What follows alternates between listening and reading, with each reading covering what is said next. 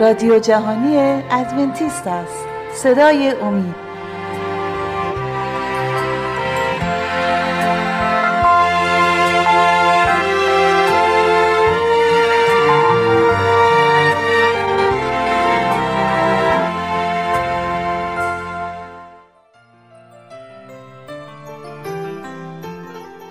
با درود به شما شنوندگان عزیز و ارجمند موضوع برنامه امروز ما هست چرا این همه فرقای مختلف در مسیحیت وجود دارد و مثل همیشه قبل از اینکه به موضوع امروز بپردازیم از شما عزیزان دعوت می‌کنم که اگر سوالی در مورد مطالب ارائه شده دارید می‌تونید با شماره 20357 99 786 707 از طریق تلگرام با ما تماس حاصل فرمایید. آیا تا به حال فکر کردید که اگر یک خدا هست و یک کتاب مقدس و یک عیسی پس چرا این همه فرقه های مختلف در جهان مسیحیت وجود داره؟ این باعث گیجی بسیارانی شده مردم نمی‌فهمند یک خدا یک کتاب مقدس و یک عیسی ولی این همه کلیساهای مختلف حالا سوال اساسی اینه که کدام یکی از این کلیساها کلیسای راستین و حقیقیه. آیا تا به حال فکرش رو کردید که کدام یک از این کلیساها کلیسای حقیقی خداست؟ و چطور می‌توان به این پی برد؟ حقیقت امر اینه که ما برای دریافت حقیقت به کلیسا نمیریم. حقیقت رو فقط و فقط در کتاب مقدس می‌توان یافت. و بعد در پی کلیسایی باشیم که با حقیقت کلام همخوانی و توافق داره. اگر بنا باشه که تک تک کلیسه ها رو پیرامون اعتقادها بررسی کنیم باید هزاران فرقه مختلف رو در نظر داشت. این کار یکی دو روز نیست بلکه تمام عمر نیز شاید کفاف آن را ندهد و نیز از سردرگم شدن هم نمی‌توان اجتناب ورزید. از این رو طریق یافتن حقیقت با کلیسا رفتن نیست. این است دلیل انتخاب این موضوع بر این برنامه و تمامی برنامه های دیگر.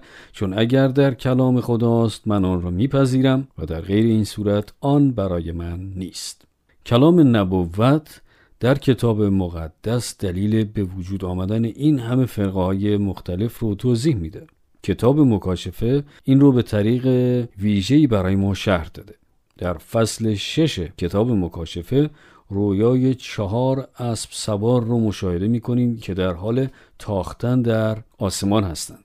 در این رویای چهار اسب سوار خداوند به طریق اعجازآمیزی تاریخ مسیحیت را از قرون اول تا زمان حال در قرن 21 برای ما ترسیم کرده. در این رویا مکشوف میشه که در آغاز مسیحیت از یک جنبش، یک نهزت و یک امت تشکیل شده بود. ولی بعدها این جنبش واحد به گروه ها و فرقه های بیشمار تقسیم شد و نیز در این رویا خداوند دلیل به وجود آمدن این فرقه ها رو نیز شرح میده. این نبوت یکی از حیرت انگیزترین نبوت های کتاب مقدس است. در فصل ششم مکاشفه این چهار اسب سوار به معنای چهار عصر متوالی تاریخ کلیسا است. ناشر این نبوت خود عیسی مسیح است که مهرهای این مکاشفه را یکی بعد از دیگری باز می‌کنه. در مکاشفه شش آیه یک می‌خوانیم. و دیدم چون بره یکی از آن هفت مهر را گشود. این بره که پیش از بنیاد عالم زب شده کیست؟ عیسی مسیح است عیسی تاریخ مسیحیت رو برای ما آشکار می‌کنه.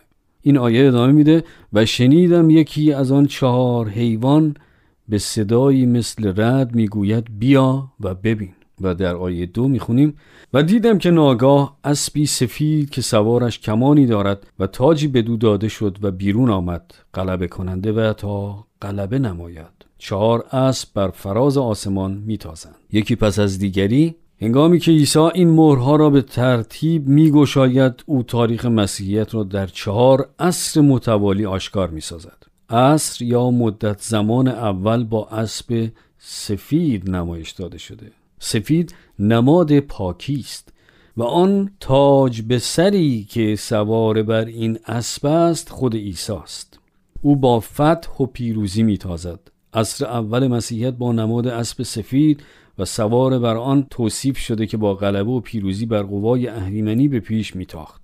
اسب سفید نماد ایمان پاک و پرقدرت است. در عهد جدید حقیقت کلام خدا فاتحانه به پیش می رفت از سال 32 تا 100 میلادی شاگردان عیسی کلام نجات را با قدرت هرچه تمامتر به دنیای آن زمان بشارت دادند. به نقل از یکی از نویسندگان رومی آن زمان شما مسیحیان همه جا را فرا گرفتید. شما در میان نظامیان ما هستید. در بین دریانوردان در بازارها شما در مجلس سناب و همچنین در دانشگاه ها هر جا که نگاه می‌کنی مسیحی می‌بینی. کلیسای عهد جدید به سرعت گسترش یافت. هیچ چیز نمی‌توانست مانع پیشرفت آن در قرن اول شود. چون اسب سفید که پیروز و فاتح بر آسمان میتاخت کلیسای عیسی به اقصا نقاط دنیای آن زمان به سرعت پیشروی کرد.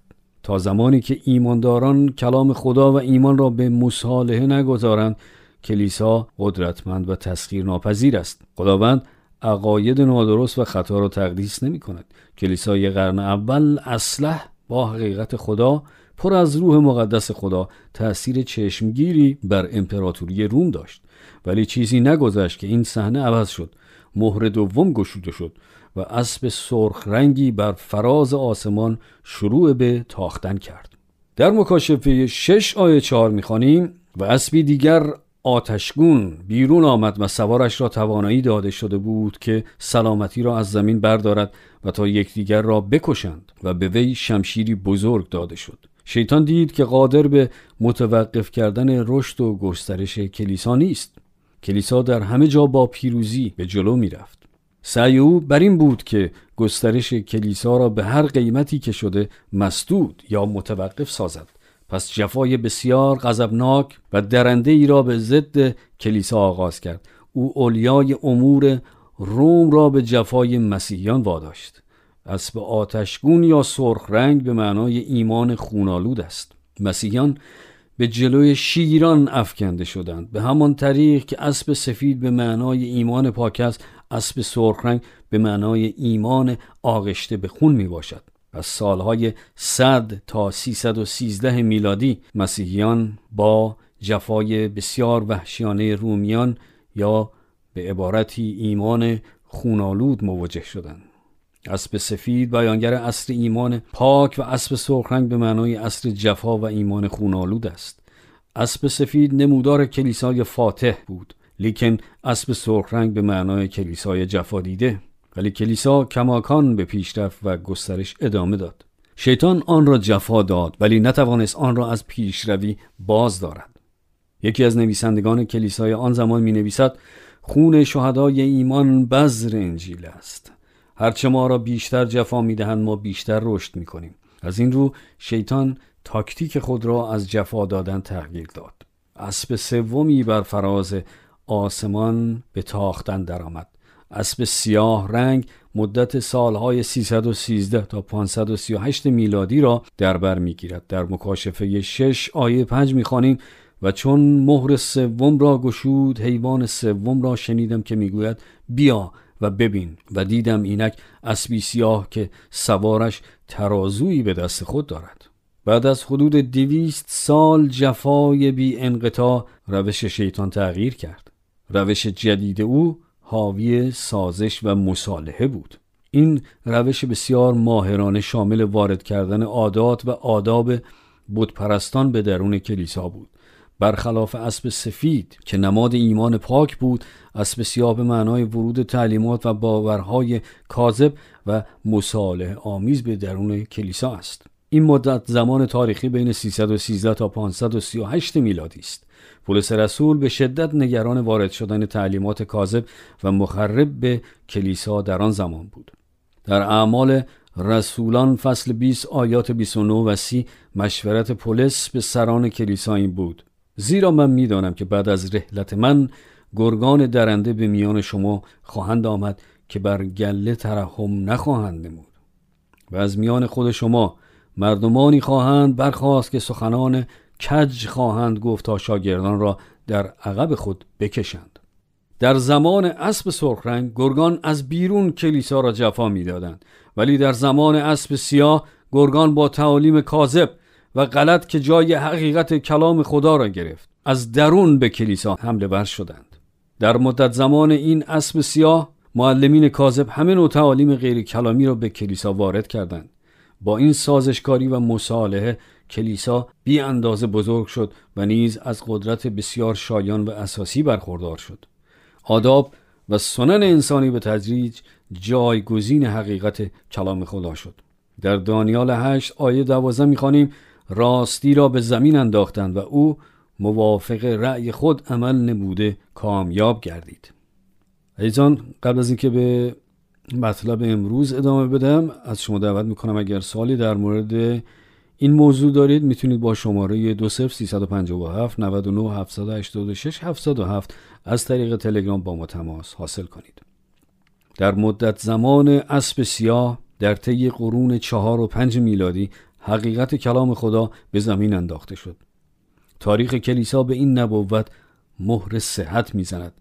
در کتاب تشکیل عقاید و اصول مسیحیت صفحه 372 به نقل از یوسپوس تاریخ نویس نامی می‌خوانیم که قیصر کنستانتین برای ترویج مسیحیت در میان بتپرستان و کافران تمام عادات و نمودارهای کافران را به مسیحیت وارد کرد. غرض کنستانتین از این کار چه بود؟ ترویج مسیحیت میان کافران و حمایت آنان برای تقویت امپراتوری او نقش به سزایی داشت. زیرا روم از جهات بسیار مورد حملات بربرها قرار گرفته بود و برای جلوگیری از تضعیف بسیار محسوس امپراتوری کنستانتین بتپرستی و عادات کافران را مانع از گرویدن آنان به مسیحیت نداشت. زین رو تمام خرافات و باورهای کفار به کلیسا راه پیدا کرد و به تدریج جایگزین کلام خدا شد. نجات از طریق ایمان به عیسی جای خود را به نجات از طریق التزامات کلیسا داد. در افسسیان دو آیه هشت می‌خوانیم زیرا که محض فیض نجات یافته اید. به وسیله ایمان و این از شما نیست بلکه بخشش خداست و نه از اعمال تا هیچ کس فخر نکند. در این مدت مصالحه و سازش ایمان صادق و ساده جای خود را به همه نوع عادات کفار من جمله روشن کردن شم و سجده و تمجید مجسمه ها و دعا کردن به مردگان داد.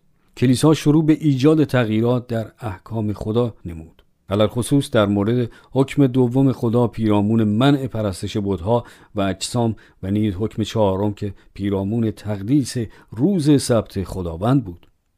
بسیاری از سران کلیسا پرستش مسیحیان را در روز تمجید خورشید یعنی روز اول هفته که کفار با آن عادت داشتند برای جذب آنان به مسیحیت رونق و رواج دادند.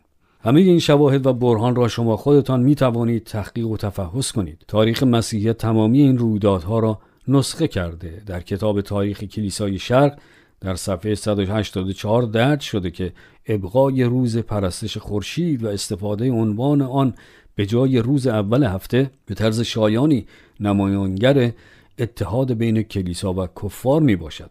کنستانتین این روز را به روز مقدس و گرامی خورشید خطاب کرده. در طی مدت زمان اسب سیاه استراتژی ماهرانه شیطان در ایجاد اتحاد بین سران کلیسا و رؤسای امور روم بود. اتحاد کلیسا با سیاست و این سازش به مصالحه انجامید قیصر روم کنستانتین برای ایجاد ثبات در حریم و زمان امپراتوری خود دست مصالحه به سران کلیسای روم تقدیم کرد و تقدیس روز پرستش خورشید یک شنبه عاملی بود که به این اتحاد جامعه عمل پوشانید. در نسخه سوم آمریکایی دکترین کتکیزم در صفحه 174 کشیش ستیون کینن معلف این چاپ به شیوه سوال و جواب می‌گوید سوال آیا می توانید ثابت کنید که کلیسا قادر به مقرر ساختن اعیاد است؟ جواب بله. اگر کلیسا این اقتدار را نداشت همانطور که تمام متعصبین دینی شهادت می‌دهند نمی‌توانست روز تقدیس شده هفتم یعنی روز سبت را به روز اول هفته انتقال دهد. هرچند این عمل به هیچ وجه تاییدیه کتاب مقدس را به همراه ندارد. کشیش کینن این را به وضوح بیان می کند در آن قرون اولیه که کلیسا با دولت متحد شد روز سبت خدا توسط کلیسا از روز هفتم به روز پرستش خورشید یعنی یک شنبه انتقال داده شد. کلیسا به تغییر احکام خدا مبادرت ورزید. کلیسا اقدام به تغییر ده فرمان خدا با ایجاد آمیزش بین مسیحیت و کفار کرد. بتپرستی و تمجید خورشید برای کفار امری بود بسیار دیرینه و مقبول. در مدت زمان اسب سیاه کلیسا به حد بی سابقه ای وسعت یافت ولی افسوس که بدون قدرت حقیقی و خالص بود. مهر چهارم گشوده می شود و آن را به شکل اسبی زرد و رنگ پریده می بینیمش. مکاشفه شش آیه هشت این چونین توصیف می کند و دیدم که اینک اسبی زرد و کسی بر آن سوار شده که اسم او موت است و عالم اموات از عقب او می آید تصورش را بکنید. اسب سوار بیجان و مرده سوار اسبی نیمه جان در شرف مرگ. و به آن دو اختیار بر یک ربع زمین داده شد تا به شمشیر و قحط و موت و با وحوش زمین بکشند. از سالهای 538 میلادی که موسوم هستند به قرون تاریک یا وسطا کلیسا بسیار گسترش یافت. کلیساهای جامع و عظیمی ساخته شدند. ولی در این مدت جفا نسبت به وفاداران کلام خدا از جانب دیگر مسیحیان در رأس امور قرار گرفت. کلیسا و دولت روحانیت و سیاست متحد شدند. کلیسا در کل در حالت مرگ روحانی به سر می برد طولی نکشید که مسیحیت دین رسمی امپراتوری روم شد و به اصطلاح جایگزین دین کفار گردید. اصطلاح صحیحتر برای مسیحیت این دوره را می شود الهاد یا بیدینی تعمید گرفته نامید. به خصوص وقتی روز هفتم سبت خدا با روز یک شنبه پرستش خورشید جایگزین می شود. با این توضیحات مشاهده کردیم که با ایجاد این تغییرات در کلیسا و کلام و احکام خدا شیطان باعث ایجاد تفرقه و فرقه های بیشماری در کلیسا شد خب دوست عزیز می‌بینید که مسیحیت واقعی یعنی ایستادن بر کلام خدا و نه آداب و سنن مردم آیا مایلید که بر حقیقت خدا استوار شوید؟ دوستان عزیز شما رو دعوت می‌کنم. اگر پرسش های پیرامون موضوع ارائه شده امروز دارید می‌تونید با شماره 20357 99786 707 از طریق تلگرام با ما تماس حاصل فرمایید.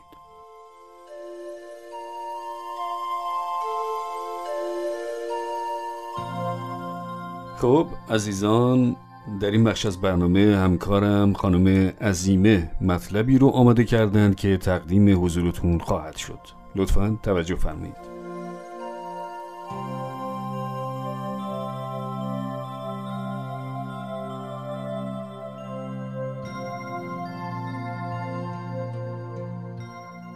بعد از حمله قلبی. زمانی حمله قلبی مرگ حتمی تلقی می. ولی با پیشرفت‌ها در مداخله سریع، های ترمیمی و داروها شانس زنده ماندن بعد از حمله قلبی به طریق چشمگیری افزایش یافت. چه تغییراتی در حیات زنده ماندگان ایجاد می شود و چه اقداماتی برای پیشگیری از حملات دیگر باید کرد؟ قبل از اینکه به صحبت‌های امروزمون بپردازیم از شما دعوت می‌کنم که اگر سوالاتی و یا نظراتی در مورد گفتگوهای ما دارید می توانید با شماره تماس 20357 99 786 707 از طریق تلگرام با ما به اشتراک بگذارید. قبل از هر چیز تاکید ما بر اهمیت دنبال کردن توصیه های پزشک معالج است. پزشک معالج از شرایط بیمار خود بیشترین و بهترین اطلاعات را دارد. بنابراین هیچ توصیه‌ای من جمله های ما را با تجاویز پزشک معالج جایگزین نکنید. قلب بیمار در نیاز تقویت جبرانگر است. حمله قلبی به علت گرفتگی رگهای قلبی که معمولاً حاصل ناکشسانی ها یا مواد چربی بر های رگهای خونی است رخ می‌دهد. عوامل موروسی و نیز شیوه زندگی و نوع خورد و خوراک در پیش آمدن ناکشسانی ها نقش بسزایی دارند. مهمترین عامل در پیشگیری و نیز جبران و بهبودی از حمله قلبی ورزش به میزان مناسب است. بعد از حمله قلبی پزشک معالج میبایست نظارتگر میزان متناسب ورزش و تحرک فیزیکی بیمار باشد. در طی چند ماه بیماران های چشمگیری در قدرت قلبی خود مشاهده خواهند کرد. یکی از علائم پیشرفت بهبودی در ضربان قلب یا HRR است. این میزان ضربان قلب است. پس از حدود دو دقیقه استراحت بعد از ورزش نسبتاً پرتحرک. اگر ضربان قلب تا دوازده ضرب در این مدت کاهش یابد نشان بسیار خوبی است. برنامه ورزشی باید سازمان یافته و متداوم باشد. حداقل سه بار در هفته و هر بار حدود 50 دقیقه. در بیمارانی که از HRR بهتری برخوردارند یعنی کاهش بیشتر از دوازده ضرب بعد از ورزش پرتحرک امکان حملات بعدی بسیار کمتر می باشد. البته این ورزش ها باید میزان ضربان زمان استراحت قلب را به حد متناسبی افزایش دهند. راهنمای پیشنهاد شده 180 منهای سن بیمار می باشد. پیرامون ورزش در دوران نقاهت و بهبودی سخن فراوان است ولی تا این حد کافی است. ما در این سری برنامه ها اغلب در مورد خصایص ورزش برای سلامتی قلب، جریان خون و در کل سلامتی صحبت می کنیم. و امید داریم که پیشنهاداتی را نیز که در میان می‌گذاریم مورد نظر شما دوستان قرار بگیرد. ولی کماکان تأکید ما آن است که با جدیت هرچه تمام توصیه های پزشک معالجتان را دنبال کنید. قبل از اینکه به صحبت های امروزمون بپردازیم از شما دعوت می کنم که اگر سوالاتی و یا نظراتی در مورد گفتگوهای ما دارید می توانید با شماره تماس 20357 99 786 707 از طریق تلگرام با ما به اشتراک بگذارید. به غیر از ورزش، تغذیه سالم از اهمیت بسیار زیادی برخوردار است.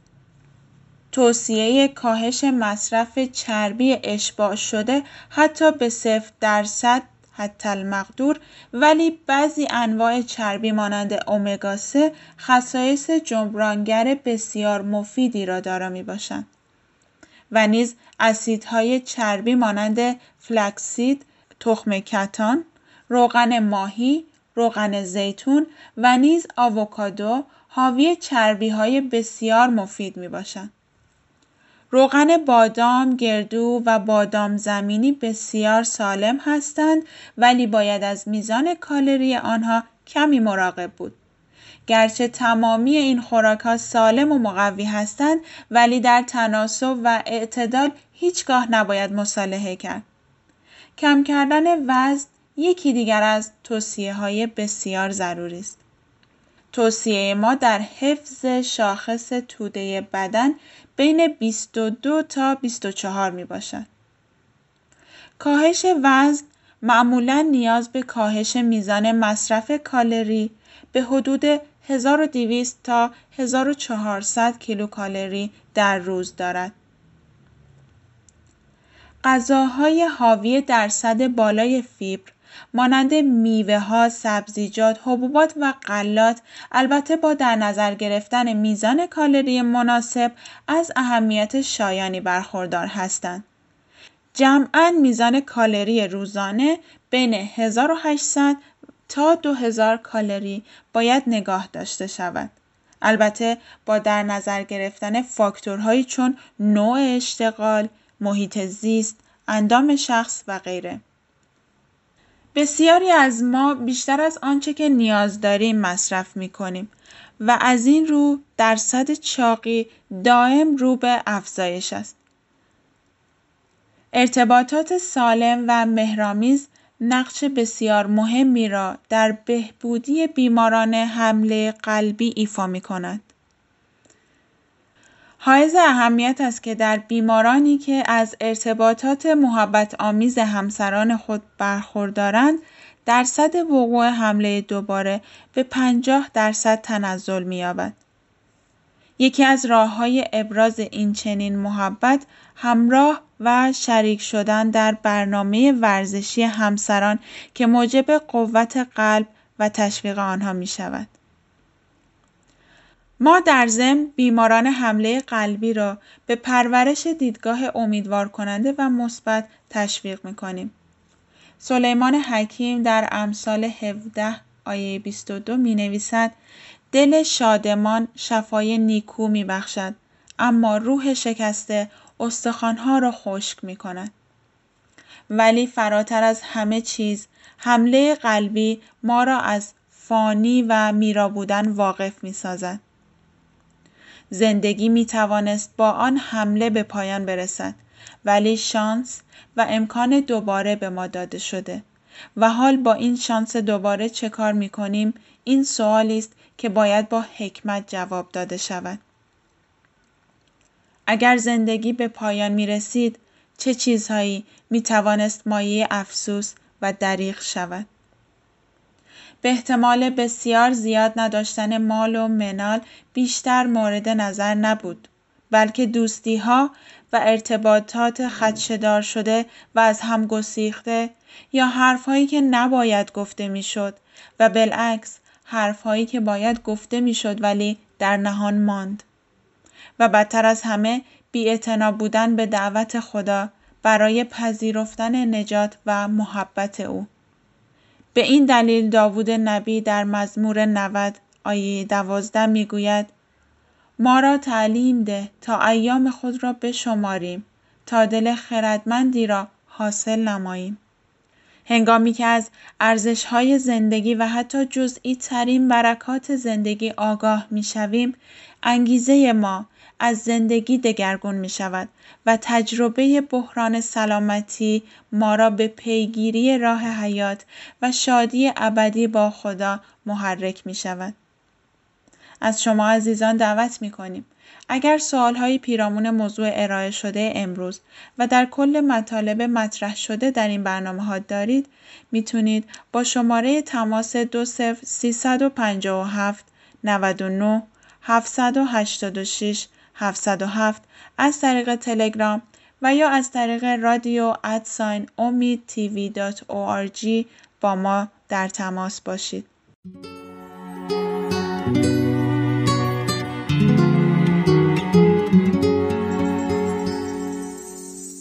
خب دوستان عزیز سپاسگزاریم که تا این لحظه ما رو همراهی کردید امیدواریم که برنامه امروز هم مورد توجه و استفاده شما قرار گرفته باشه تا دیداری دیگر و برنامه دیگر خدا نگهدار.